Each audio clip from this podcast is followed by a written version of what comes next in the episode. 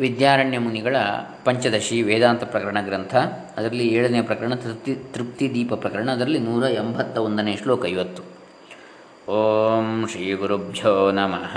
ಹರಿ ಓಂ ಶ್ರೀ ಗಣೇಶಾಯ ನಮಃ. ಡಾಕ್ಟರ್ ಕೃಷ್ಣಮೂರ್ತಿ ಶಾಸ್ತ್ರಿ, ದಂಬೆ ಪುಣಚ. ಈಗ ಪೂರ್ವಪಕ್ಷಿ ಮುಂದಿನ ಎರಡು ಶ್ಲೋಕಗಳಿಂದ ಆಕ್ಷೇಪಿಸ್ತಾನೆ. ಅಂದರೆ ನಾವು ನಿನ್ನೆ ದಿವಸ ನೋಡಿದೆವು, ಜನರು ಇಂದ್ರಜಾಲದ ಸ್ವರೂಪವನ್ನು ನಾಶ ಮಾಡದೆ ಇದು ಇಂದ್ರಜಾಲ ಎಂದು ಅರಿಯುತ್ತಾರೆ. ಹಾಗೆಯೇ ಭೋಗವನ್ನು, ಭೋಗ್ಯ ವಸ್ತುವನ್ನು ನಾಶ ಮಾಡದೆ ಈ ಜಗತ್ತು ಮಿಥ್ಯೆ ಎಂಬ ಜ್ಞಾನವೂ ಉಂಟಾಗ್ತದೆ ಅಂತೇಳಿ ಹೇಳಿದರು. ಈಗ ಅದಕ್ಕೆ ಪೂರ್ವಪಕ್ಷಿ ಏನು ಹೇಳ್ತಾನೆ? ಆಕ್ಷೇಪ. ಯತ್ರ ತ್ವಸ್ಯ ಜಗತ್ ಸ್ವಾತ್ಮ ಪಶ್ಯೇತ್ ಕಸ್ತತ್ರ ಕೇನಕಂ. ಕಿಂಜಿಘ್ರೇತ್ ಕಿಂ ದ್ವೇತೆ ತೌದು ಬಹುಘೋಷಿತಂ ಎಂಬತ್ತೊಂದು. ಯಾವ ಅವಸ್ಥೆಯಲ್ಲಿ ಈ ಜಗತ್ತೆಲ್ಲ ಜ್ಞಾನಿಗೆ ಆತ್ಮವಾಗಿರುವುದೋ ಅಲ್ಲಿ ಯಾವನು ಯಾವುದರಿಂದ ಯಾವುದನ್ನು ನೋಡಿಯಾನು, ಯಾವುದನ್ನು ಮುಸಿಯಾನು, ಯಾವುದನ್ನು ಮಾತಾಡಿಯಾನು ಎಂದು ಶ್ರುತಿಯಲ್ಲಿ ಬಹುವಿಧವಾಗಿ ಘೋಷಿಸಲ್ಪಟ್ಟಿದೆ. ಯತ್ರ ಅಸ್ಯ ಸರ್ವಮಾತ್ಮೈವ ಭೂತ್ ತತ್ಕೇನ ಕಂ ಕಂ ಜಿಘ್ರೇತ್, ತತ್ಕೇನ ಕಂ ಪಶ್ಯೇತ್, ತತ್ಕೇನ ಕಂ ಶೃಣುಯಾತ್ ಬೃಹದಾರಣಕೋಪನಿಷತ್ತು ಈ ವಿಷಯದಲ್ಲಿ ಒಂದು ಶಂಕೆ ಹುಟ್ಟುತ್ತದೆ. ಯತ್ರತ್ವಸ್ಯ ಸರ್ವಮಾತ್ಮವಿವಾಭೂತ್ ತತ್ಕೇನ ಕಂಪಶ್ಯೇತ್ ಇತ್ಯಾದಿ ಶ್ರುತಿವಚನವಿದೆಯಷ್ಟೇ ಯಾವ ವಿದ್ಯಾವಸ್ಥೆಯಲ್ಲಿ ಸಮಸ್ತ ಜಗತ್ತು ಜ್ಞಾನಿಗೆ ತನ್ನ ಆತ್ಮವೇ ಆಗಿಬಿಡುವುದೋ ಆಗ ಅವನು, ಆಗ ಯಾವನು ಯಾವ ಕಣ್ಣಿನಿಂದ ಯಾವ ದೃಶ್ಯವನ್ನು ನೋಡ್ತಾನೆ, ಯಾವುದನ್ನು ಯಾವುದರಿಂದ ಮೂಸುತ್ತಾನೆ ಯಾವ ಮಾತನ್ನು ಯಾವ ವಾಗೀಂದ್ರಿಯದಿಂದ ಆಡ್ತಾನೆ ಇತ್ಯಾದಿಯಾಗಿ ಶ್ರುತಿ ವಿವಿಧ ರೀತಿಯಲ್ಲಿ ಘೋಷಿಸಿದೆ. ಇದರಿಂದ ದ್ವೈತವನ್ನು ಅಲ್ಲೆಗ, ಅಲ್ಲಗಳೆದ ಮೇಲೆಯೇ ವಿದ್ಯೆಯು ಅಥವಾ ಆತ್ಮಜ್ಞಾನವು ಹುಟ್ಟುತ್ತದೆ.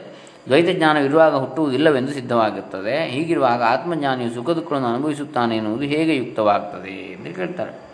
ತೇನ ದ್ವೈತಮಪಹ್ಮುತ್ಯ ವಿದ್ಯೋದೇತಿ ನ ಚಾನ್ಯಥಾ ತಥಾ ಚ ವಿದುಷೋ ಭೋಗ ಕಥಂ ಸ್ಯಾದಿತಿ ಚೇತ್ ಶೃಣು ಆದ್ದರಿಂದ ಜ್ಞಾನವು ಜಗತ್ತನ್ನು ನಾಶ ಮಾಡಿ ಉದಯಿಸುತ್ತದೆ ಹೊರತು ಜಗತ್ತನ್ನು ನಾಶ ಮಾಡದೆ ಉದಯಿಸುವುದಿಲ್ಲ. ಹೀಗಿರುವಾಗ ಪ್ರಾರಬ್ಧ ಭೋಗವು ಹೇಗೆ ಸಂಭವಿಸುತ್ತದೆ ಎನ್ನುವೆಯಾದರೆ ಕೇಳು ಅಂತ ಮುಂದೆ ಹೇಳ್ತಾರೆ. ಈಗ ಸಿದ್ಧಾಂತಿ ಪರಿಹಾರವನ್ನು ಹೇಳ್ತಾನೆ.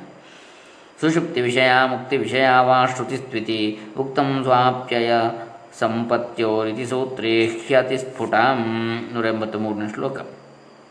ಪೂರ್ವೋಕ್ತ ಶ್ರುತಿಯನ್ನು ಗಾಢ ನಿದ್ರೆಯ ವಿಷಯದಲ್ಲಾಗಲಿ ಅಥವಾ ವಿದೇಹ ಮುಕ್ತಿಯ ವಿಷಯದಲ್ಲಾಗಲಿ ಅನ್ವಯಿಸಿಕೊಳ್ಳಬೇಕು.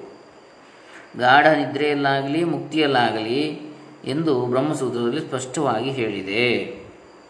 ಅಂದರೆ ಈ ಶಂಕೆಗೆ ಬಾದರಾಯಣ ಆಚಾರ್ಯರೇ ಶಾರೀರಿಕ ಸೂತ್ರ ಅಥವಾ ವೇದಾಂತ ಸೂತ್ರ ಬ್ರಹ್ಮಸೂತ್ರದಲ್ಲಿ ಸ್ವಾಪ್ಯಯ ಸಂಪತ್ಯೋರನ್ಯತರಾಪೇಕ್ಷಮ ಆವಿಷ್ಕೃತಂ ಹಿ ಎಂದು ಸಮಾಧಾನವನ್ನು ಹೇಳಿದ್ದಾರೆ. ಯತ್ರತ್ವಸ್ಯ ಸರ್ವಮಾತ್ಮೆಯೂ ಅಭೂತ್ ಇತ್ಯಾದಿ ಶ್ರುತಿಯು ಸುಷುಪ್ತಿ ಅಥವಾ ವಿದೇಹ ಮುಕ್ತಿ ಇವುಗಳಲ್ಲಿ ಒಂದನ್ನು ಕುರಿತು ಹೇಳಿದೆ. ಜೀವನ್ಮುಕ್ತನಿಗೆ ವಿದ್ಯಾವಸ್ಥೆಯಲ್ಲಿ ಜಗತ್ತೇ ವಿಲಯವಾಗಿ ಬಿಡುತ್ತದೆ ಎಂದು ಆ ಶ್ರುತಿಯ ಆಶಯವಲ್ಲ. ಹಾಗಾಗಿದ್ದರೆ ಯಾಜ್ಞವಲ್ಕ್ರೆ ಮೊದಲಾದರೂ ಬ್ರಹ್ಮವಿದ್ಯೆಗೆ ಆಚಾರ್ಯರಾಗುತ್ತಾ ಇರಲಿಲ್ಲ.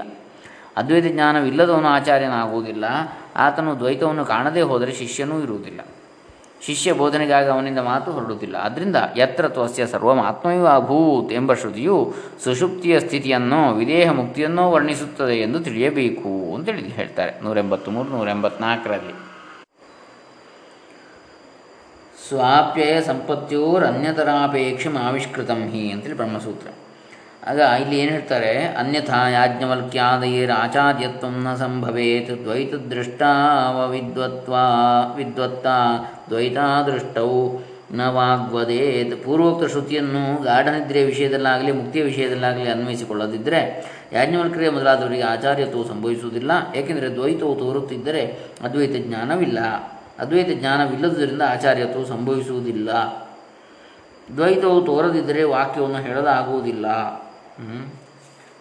ದ್ವೈತವು ತೋರದಿದ್ದರೆ ಬೋಧಿಸತಕ್ಕ ಶಿಷ್ಯವರೆಗೂ ಕಾಣದಿರುವುದರಿಂದ ಆಚಾರ್ಯ ವಾಕ್ಯವು ಹೊರಡುವುದಿಲ್ಲ. ಆದ್ದರಿಂದ ಬ್ರಹ್ಮವಿದ್ಯಾ ಸಂಪ್ರದಾಯವು ವಿಚ್ಛೇದವಾಗುವ ಅವಸ್ಥೆ ಬರ್ತಾ ಇತ್ತು ಯಾಜ್ಞವಲ್ಕ್ಯಾದಿಗಳು ಜ್ಞಾನಿಗಳಾಗಿ ಆಚಾರ್ಯರಾಗಿರುವಾಗಲೂ ಅವರಿಗೆ ದ್ವೈತವು ತೋರುತ್ತಿರುವುದರಿಂದ ಅವರ ಜ್ಞಾನವನ್ನು ಪ್ರತ್ಯಕ್ಷವೆನ್ನಲಾಗುವುದಿಲ್ಲ.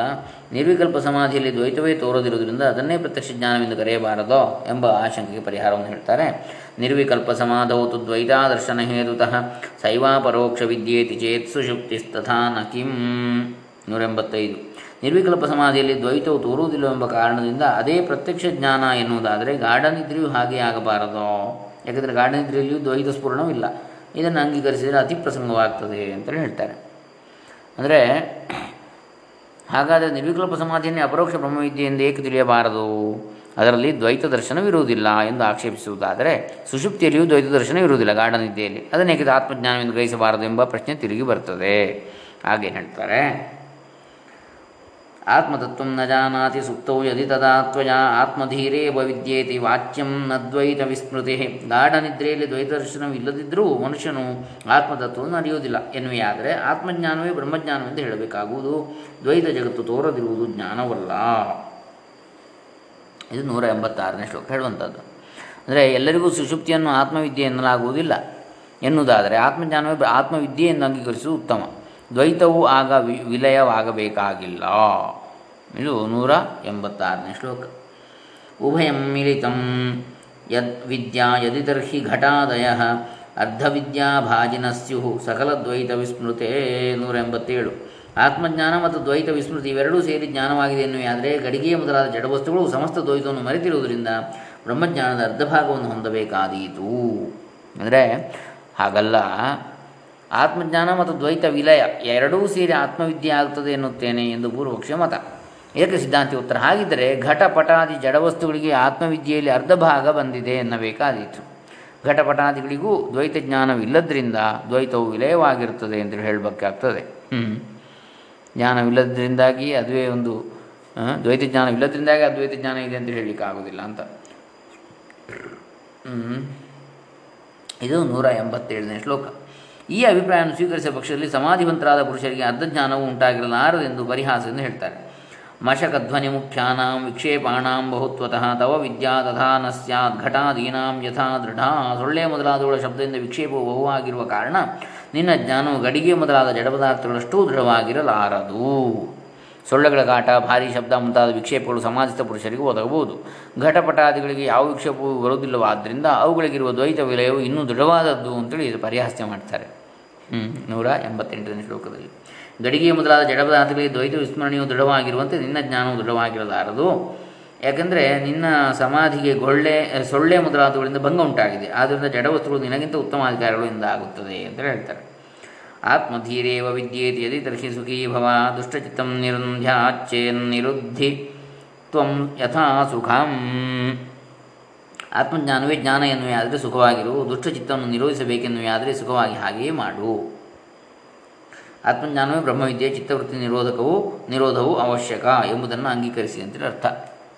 ಹಾಗಿದ್ದರೆ ಆತ್ಮಜ್ಞಾನವೇ ವಿದ್ಯೆ ಎನ್ನುತ್ತೇನೆ ಎನ್ನುವುದಾದರೆ ಬಹಳ ಒಳ್ಳೆಯದು, ನಿನಗೆ ಸುಖವಾಗಲಿ ಎಂದು ಸಿದ್ಧಾಂತಿಯ ಉತ್ತರ. ಅದಕ್ಕೆ ಪೂರ್ವಪಕ್ಷಿಯು ಚಿತ್ತವು ದುಷ್ಟವಾಗಿದ್ದರೆ ವಿಕ್ಷೇಪವಾಗುತ್ತದೆ ಆದ್ದರಿಂದ ಚಿತ್ತವೃತ್ತಿಯನ್ನು ನಿರೋಧಿಸುವುದು ಮುಖ್ಯವಾದದ್ದು ಎಂದು ಹೇಳಿಬಿಡ್ತಾನೆ.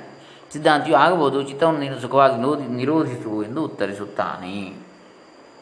ಆಗ ಏನು ಹೇಳ್ತಾರೆ? ತದಿಷ್ಟಮೇಷ್ಟವ್ಯಮಾಯಾಮಯತ್ವಸ್ಯ ಸಮೀಕ್ಷಣಾತ್ ಇಚ್ಛನ್ನಪ್ಯಜ್ಞವನ್ನೇಚ್ಛೇತ್ ಕಿಮಿಚ್ಛನ್ನಿತಿ ಶ್ರುತಂ ಯಾವ ಕಾರಣದಿಂದ ಚಿತ್ತದೋಷವಿಲ್ಲದವನು ಅದ್ವೈ ಜ್ಞಾನಕ್ಕೋಸ್ಕರ ಅಪೇಕ್ಷಣೀಯವಾದ ಜಗನ್ಮಾಯಾಮಯತ್ವವನ್ನು ಚೆನ್ನಾಗಿ ನೋಡುವನು ಆ ಕಾರಣದಿಂದ ಚಿತ್ತ ನಿರೋಧವು ನಮಗಿಷ್ಟವಾಗಿದೆ. ಆದ್ದರಿಂದ ಜ್ಞಾನಿಯು ಪ್ರಾರಬ್ಧ ಕರ್ಮಬಲದಿಂದ ಬಯಸಿದರೂ ಅಜ್ಞಾನಿಯಂತೆ ಬಯಸನು. ಆದ್ದರಿಂದ ಕಿಮಿಚ್ಛನ್ ಎಂದು ಶ್ರುತಿಯು ಹೇಳುತ್ತದೆ. ಯೋಗದಿಂದ ಚಿತ್ತ ನಿರೋಧವು ನಮಗೂ ಇಷ್ಟವಾದದ್ದು. ಅದರಿಂದ ಚಿತ್ತದೋಷವು ಹೋಗುವುದರಿಂದ ಜಗತ್ತು ಮಾಯಾಮಯವೆಂಬುದನ್ನು ಸರಿಯಾಗಿ ಅರಿತುಕೊಳ್ಳುವುದಕ್ಕೆ ಚಿತ್ತಶುದ್ಧಿ ಅವಶ್ಯಕ. ಕಿಮಿಚ್ಛನ್ ಕಸ್ಯ ಕಾಮಾಯ ಎಂಬ ಶ್ರುತಿಯಲ್ಲಿ ಕಿಮಿಚ್ಛನ್ ಎಂಬುದರ ತಾತ್ಪರ್ಯ ಅರ್ಥವು ಹೀಗಿದೆ. ಇಚ್ಛಿಸಿದರೂ ಅಜ್ಞನಂತೆ ಇಚ್ಛಿಸಬಾರದು. ದಾಕ್ಷಿಣ್ಯಕ್ಕೆ ಕಟ್ಟುಬಿದ್ದವನಂತೆ ಅನಾಸಕ್ತಿಯಿಂದಲೇ ಪ್ರವೃತ್ತನಾಗಬಹುದು. ಅಂತೇಳಿ ಇದರರ್ಥ ಅಂತೇಳಿ ಇದು ನೂರ ತೊಂಬತ್ತನೆಯ ಶ್ಲೋಕ. ಅದನ್ನು ನಾವು ಹೇಳಿದ್ದಲ್ಲಿ ಏನು? ನಿನ್ನೆ ದಿವಸ ನೋಡಿದ್ದೆವು. ಪ್ರಾರಬ್ಧದಲ್ಲಿ ಒಂದು ಅನಿಚ್ಛಾ ಪ್ರಾರಬ್ಧ, ಪರೇಚ್ಛಾ ಪ್ರಾರಬ್ಧ, ಮತ್ತು ಸ್ವೇಚ್ಛ ಅಂದರೆ ಇಚ್ಛಾ ಪ್ರಾರಬ್ಧ ಅಂತೇಳಿ ಈ ಮೂರು ಬಗೆ ಅಂತೇಳಿ ನಾವು ನೋಡಿದ್ದೇವೆ. ಯಾವುದು? ಪ್ರಾರಬ್ಧವನ್ನು. ಅಲ್ವಾ? ಇಚ್ಛಾ ಪ್ರಾರಬ್ಧ, ಅನಿಚ್ಛಾ ಪ್ರಾರಬ್ಧ, ಪರೇಚ್ಛಾ ಪ್ರಾರಬ್ಧ ಅಂತೇಳಿ. ಹೇಗೆ?